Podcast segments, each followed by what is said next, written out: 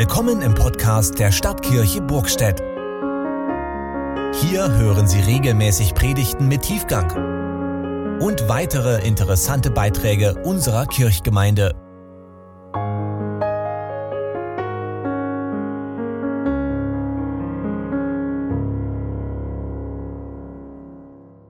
Ja, ihr Lieben, ich freue mich, wieder einmal hier bei euch sein zu dürfen. Und lade euch herzlich ein, dass wir miteinander nochmal für die Predigt beten. Ich bitte dich sehr, dass du, Geist Gottes, kommst und dein Wort lebendig machst, zu uns redest, Offenbarung und Weisheit schenkst, Erkenntnis, lehre und leite du uns. Und hab von Herzen Dank dafür. Amen. Ihr Lieben, wir dienen unserem Beziehungsnetz. Machen wir das wirklich? Stimmt denn das?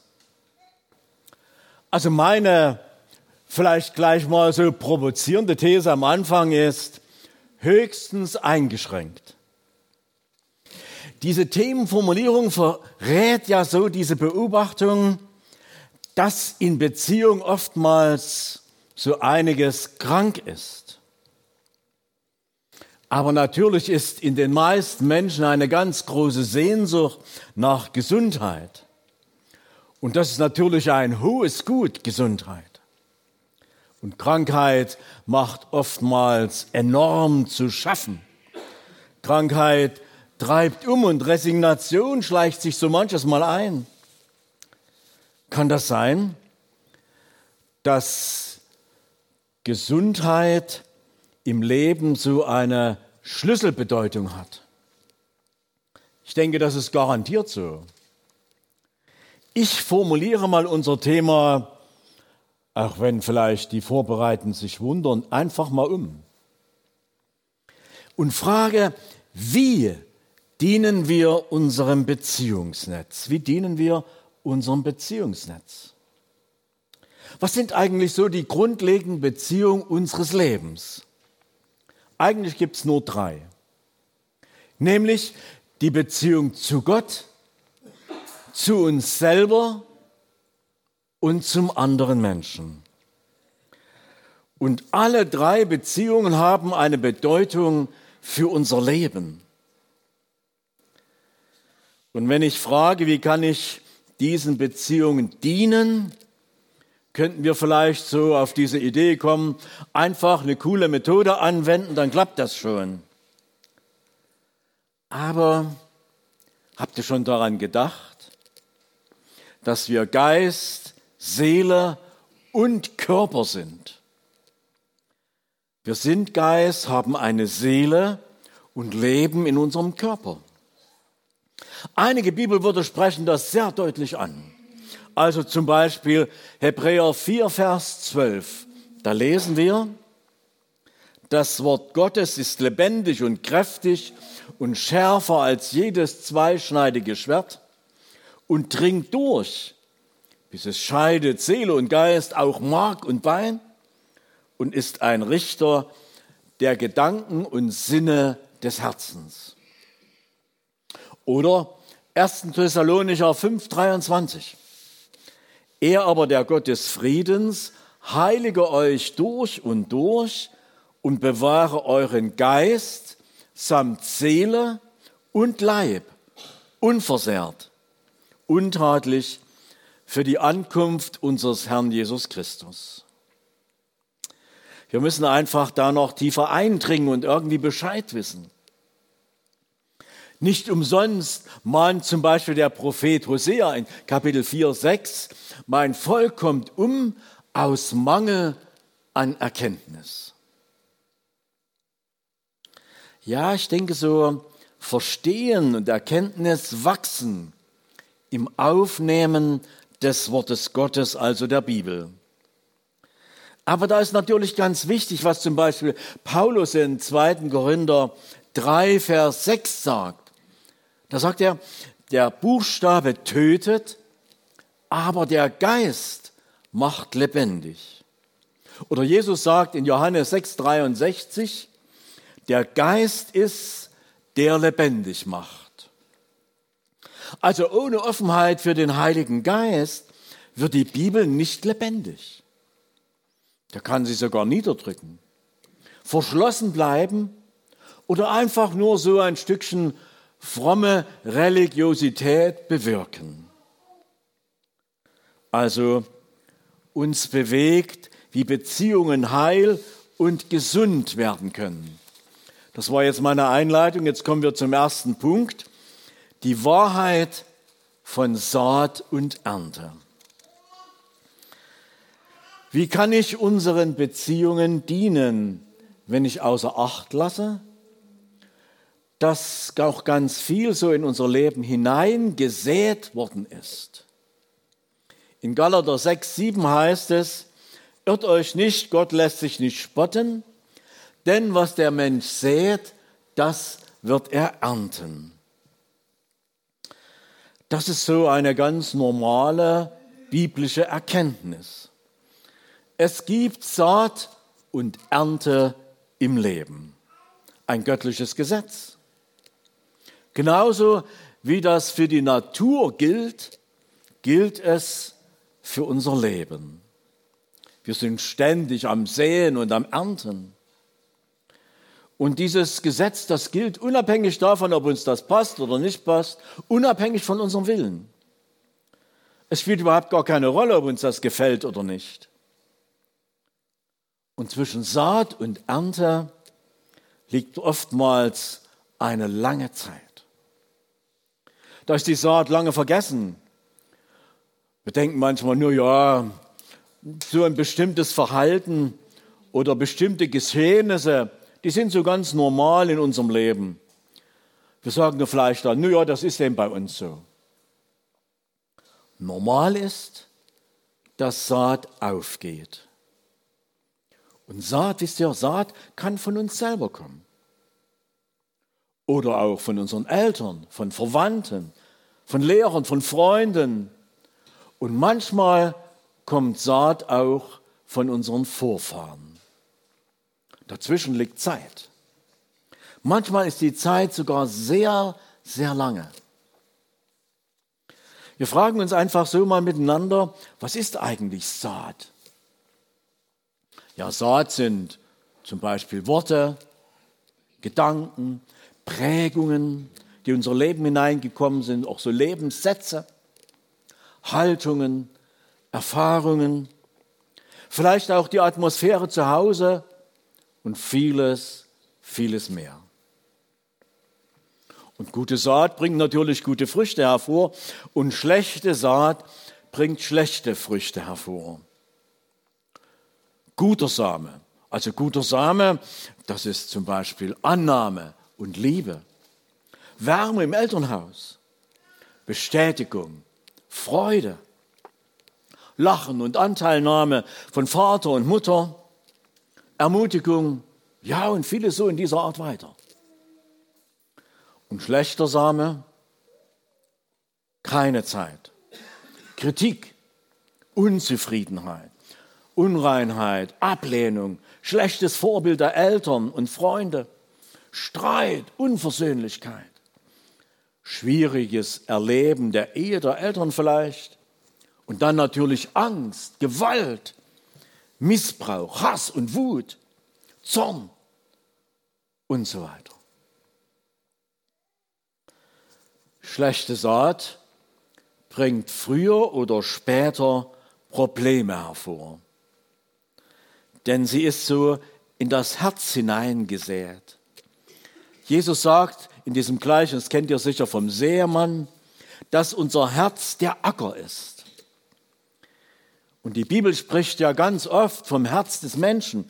Zum Beispiel in 1. Samuel 16,7 heißt es, der Mensch sieht, was vor Augen ist, aber Gott sieht das Herz an. Oder im Psalm 139 lesen wir im Vers 23, erforsche mich, Gott, und erkenne mein Herz.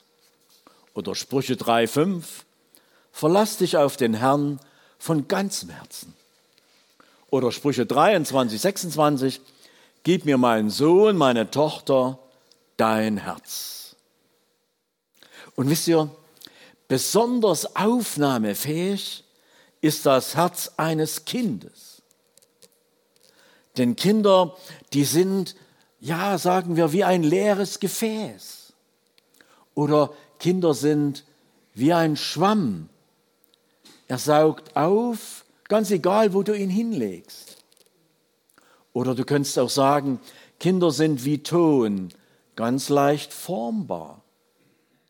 Aber Kinder sind auch wie ein junger Baum, er braucht Stütze, Unterstützung und Bewahrung. Also wir müssen wirklich auf die Saat achten. Und Liebe wird ausstrahlen, wenn Liebe empfangen worden ist. Und wenn Angst gesät worden ist, wird sich immer und immer wieder Angst ausbreiten und das Leben mit einer ganz großen Unsicherheit prägen. Und wo wenig Annahme ist, zieht ganz schnell Ablehnung ein. Und wenn jemand keine Anerkennung erfährt, wird er schnell andere auch wieder ablehnen. Was ist die Ernte? Was ich heute erlebe. Mein Alltag spiegelt Ernte. Und das alles ist nicht zuerst abhängig von den äußeren Umständen. Diese innere Prägung des Herzens, die wirkt sich aus. Fragen wir noch weiter, worin besteht denn eigentlich der Irrtum? Wir haben ja gelesen in Galater 6,7, irrt euch nicht. Dieser Irrtum ist, ja, das betrifft mich eigentlich nicht, geht mich gar nichts an. Was ich rede, ist doch völlig egal. Solches Denken ist naiv.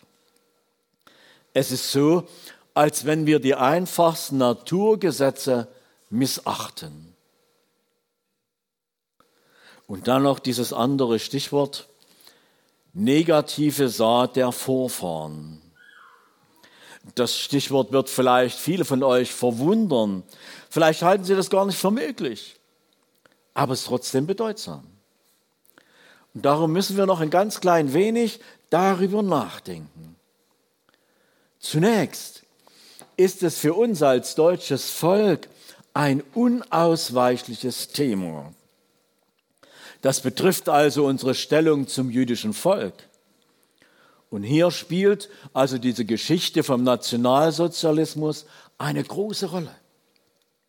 Es gibt ja diese Verheißung im Zusammenhang mit Abraham ganz am Anfang der Bibel, 1. Mose 12,3, wo es heißt, ich will dich segnen, die dich segnen und verfluchen, die dich verfluchen.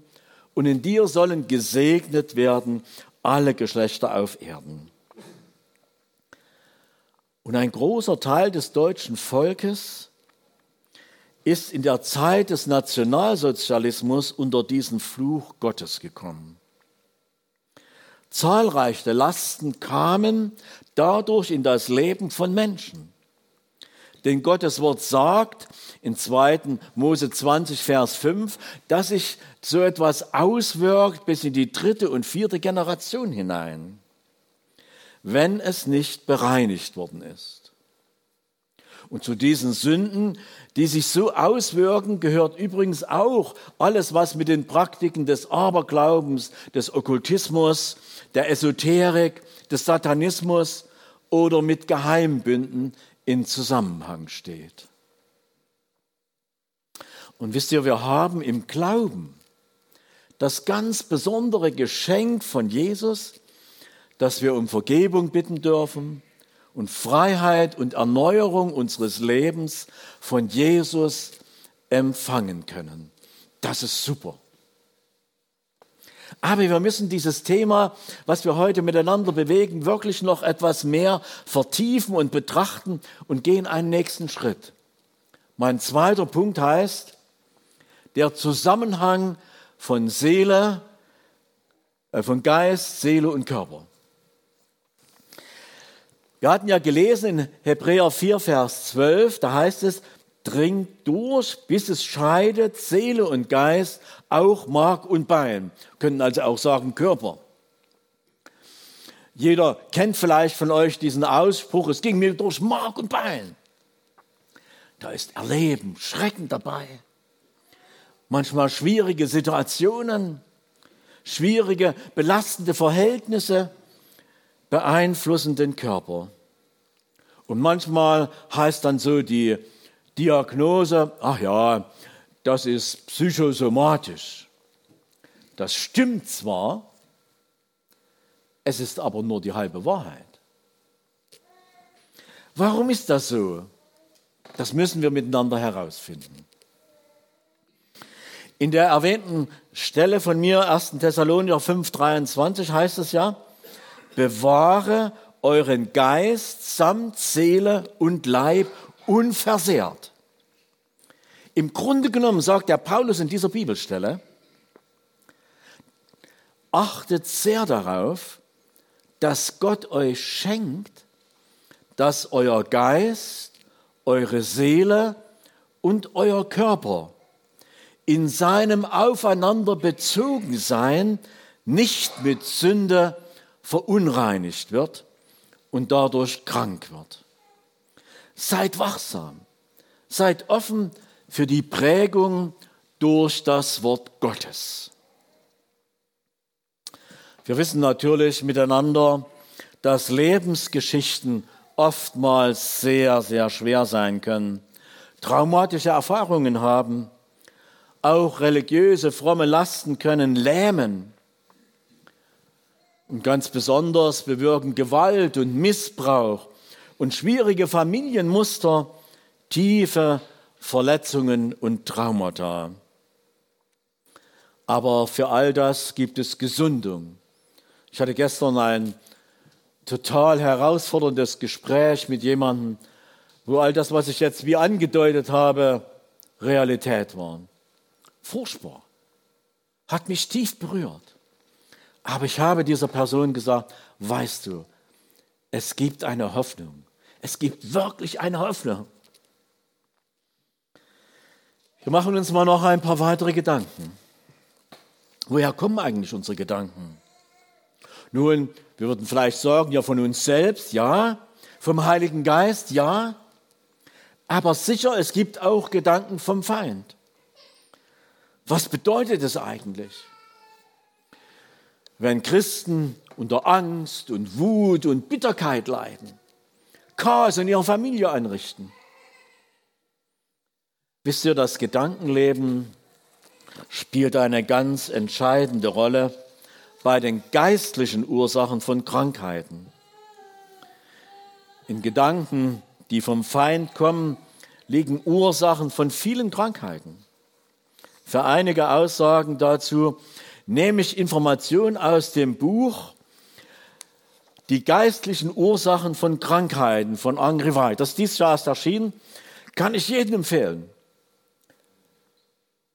Ein fantastisches Buch. Ich habe es jetzt schon so vielen Leuten empfohlen, dass ich eigentlich einen Rabatt vom Verlag kriegen müsste. Also das war natürlich nur ein Scherz. Also, es kommt Heilung in unser Leben, wenn wir uns mit dem Wort der Bibel, mit dem Wort Gottes, das Wesen Gottes zu eigen machen. Wissenswert ist, dass wir Gedanken auf der Ebene des Geistes empfangen, aufnehmen und wie auf der Ebene unserer Seele speichern. Und da kann es natürlich auch Gedanken vom Feind geben, der mit seinen Gedanken lockt, sie einpflanzt, wiederholt und zur Akzeptanz verleitet. Der Feind nutzt Gedanken, um uns geistlich, physisch zu kontrollieren. Die Bibel sagt dazu Versuchungen. Und wenn dann solche Versuchungen und Gedanken bei uns zu Hause sind, sollen wir sie, wie 2. Korinther 10, Vers 5 das sagt, im Gehorsam Christi gefangen nehmen und diese Festung, die sich ja so festgesetzt haben in unserem Denken und Empfinden, niederreißen im Namen von Jesus. Und wisst ihr, es gibt so einige wichtige Fragen, die wir uns stellen müssen. Wie geht es eigentlich meiner Seele? Geht es mir geistlich gut? Geht es mir physisch gut? Unser Körper reagiert auf Gedanken.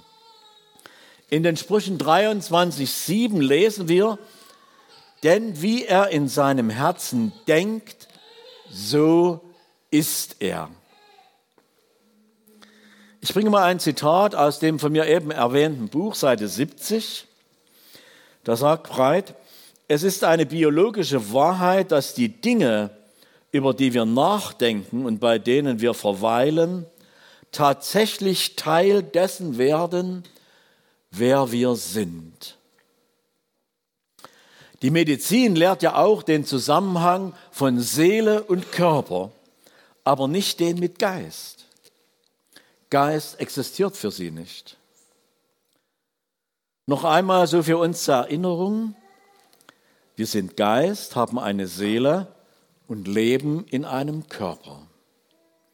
Die Seele ist wie die Brücke zwischen der physischen und geistlichen Welt. Aus unserem Kurzzeitgedächtnis werden Gedanken in die Erlebnisse des Langzeitgedächtnisses wie hineingenommen, hineinverschoben. Ich zitiere mal noch etwas aus diesem Buch, Seite 72.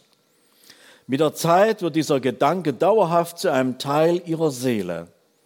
Er wird ein Teil ihres Denkens, ihres Willens, ihrer Gefühle, ein Teil ihrer Persönlichkeit, ein Teil ihrer biologischen Beschaffenheit. Gute Gedanken werden dauerhaft zu einem Teil ihrer biologischen Beschaffenheit. Das Wort Gottes wird dauerhaft ein Teil ihrer biologischen Beschaffenheit. Und sündige Gedanken werden ebenfalls dauerhaft zu einem Teil ihrer biologischen Beschaffenheit. Sie werden Teil ihres Denkens und Handelns. Aus diesem Grund wollen sowohl Gott als auch Satan, dass ihre Gedanken in ihrem Langzeitgedächtnis gespeichert werden. Und Gott nutzt diesen Prozess, um das Langzeitgedächtnis aufzubauen, wenn wir über sein Wort nachsinnen. Aber ebenso nutzt es der Feind, wenn wir über seine Lügen nachsinnen. Soweit dieses Zitat. Also wenn wir die Wahrheit des Wortes Gottes anwenden, beginnt ein Prozess aus Krankheit heraus. Wir brauchen wie ein Unterscheidungsvermögen in Bezug auf die Quelle der Gedanken. Woher kommen Gedanken? Wie haben wir sie aufgenommen in unser Leben? Römer 12, Vers 2 macht uns Mut zur Erneuerung unseres Denkens mit den Worten, da heißt es, werdet verwandelt durch die Erneuerung des Sinnes. Und das geschieht, indem das Wort Gottes in unser Leben hineinkommt, wir es sozusagen wie anwenden für uns. Ich komme zu meinem dritten und letzten Punkt.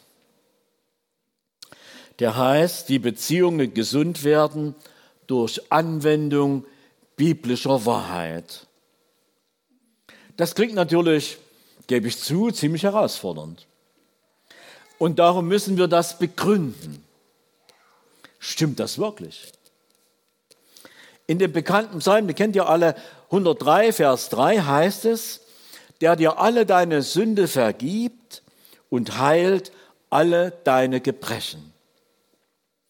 Interessant finde ich, wenn man das mal so durchdenkt und ganz bestimmt ganz wenig beachtet, ist in diesem Vers, es gibt sozusagen einen Zusammenhang von Sünde und körperlichen Problemen.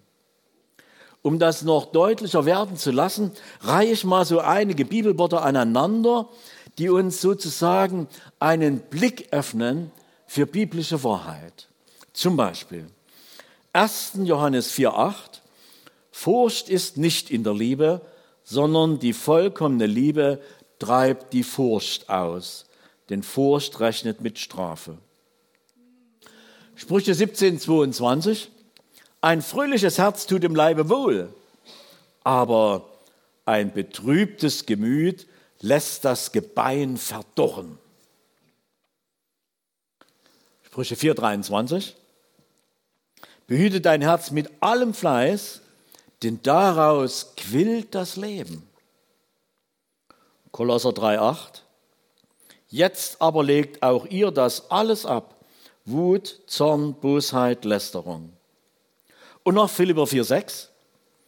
Seid um nichts besorgt, sondern in allem sollen durch Gebet und Flehen mit Danksagen eure Anliegen vor Gott kund werden. Die gravierendste Folge davon, wenn diese Ratschläge der Bibel missachtet werden und nicht befolgt werden, ist Angst. Hast du gewusst, dass Angst zu den zerstörerischsten Ursachen für Krankheiten zählt, die geprägt sind von einer Wendung gegen sich selbst und für die meistens medizinisch keine Ursache genannt werden kann? Bei meinen Vorbereitungen stieß ich auf ein Bibelwort, das habe ich kaum beachtet bis jetzt. Ich lese euch das mal vor. 1. Johannes 5, Vers 16 und 17. Wenn jemand seinen Bruder, man kann natürlich auch sagen Schwester, sündigen sieht und eine Sünde nicht zum Tode, so mag er bitten und Gott wird ihm das Leben geben, denen, die nicht sündigen, zum Tode. Und jetzt kommt das Verrückte. Es gibt aber eine Sünde zum Tode, bei der sage ich nicht, dass jemand bitten soll. Jede Ungerechtigkeit ist Sünde, aber es gibt Sünde nicht zum Tode. Was sagt eigentlich dieses Bibelwort? Ich sage das nochmal mit meinen eigenen Worten. Es gibt Sünde, die zerstört das Leben so sehr, dass sie zum Tod führt. Da hat es dann gar keinen Sinn, einfach nur mal so dafür zu beten. Denn es braucht klare Schritte der Umkehr und der Buße. Es muss also sozusagen die geistliche Ursache dafür behandelt werden. In diesem Buch, was ich euch ja schon mal so gezeigt habe, von Henry White, hat er ein total krasses Beispiel erzählt. Auf Seite 54 bis 58, ich fasse es ganz kurz zusammen. Eine Pastorenfrau bittet um Gebet, da sie Brustkrebs hat. Und sie ruft also Henry White an und er sagt zu ihr, nein, ich werde nicht für Sie beten, denn ich muss das Wort der Bibel befolgen. Und dann fragt er sie, hegen Sie Bitterkeit und Unversöhnlichkeit gegenüber einer anderen Frau?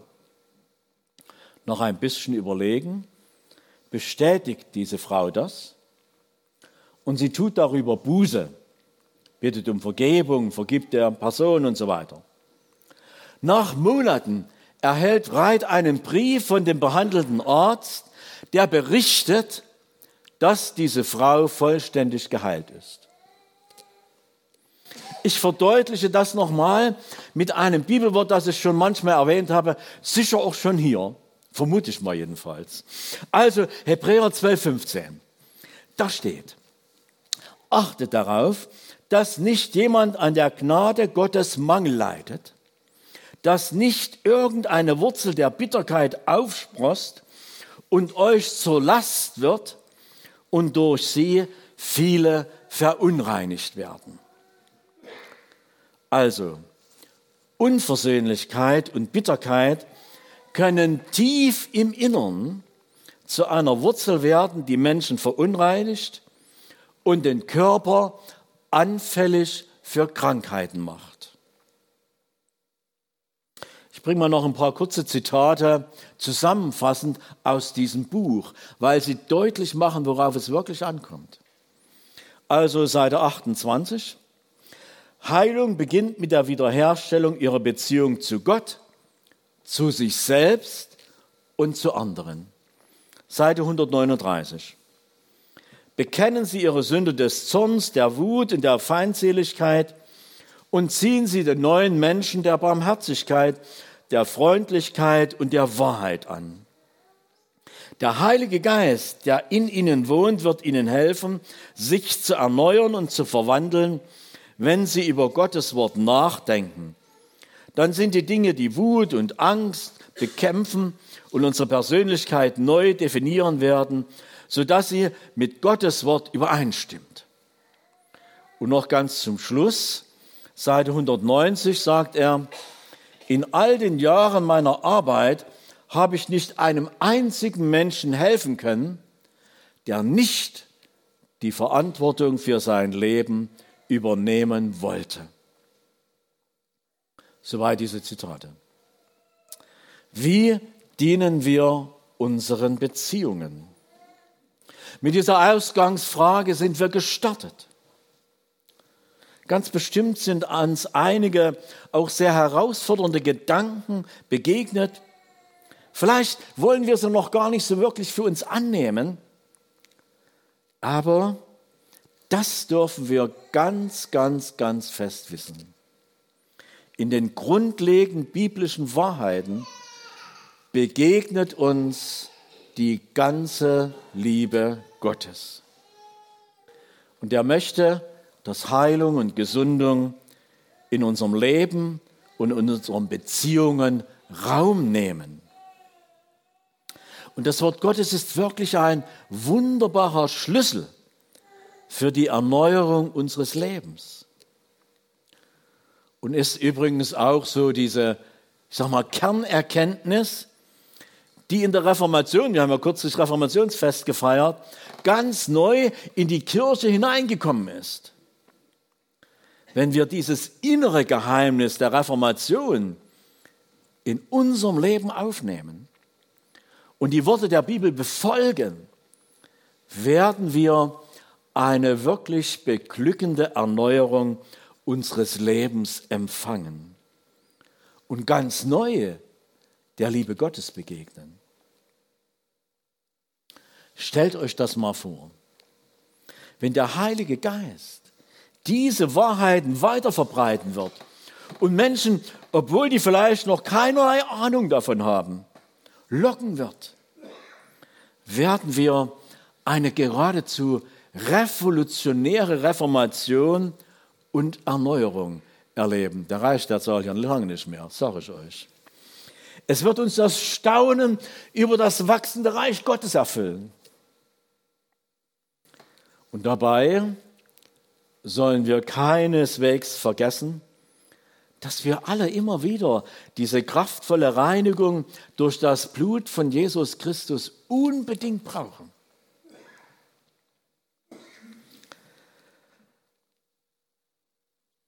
Und Buße und geistliche Erneuerung werden wirklich zur Quelle neuen Lebens werden.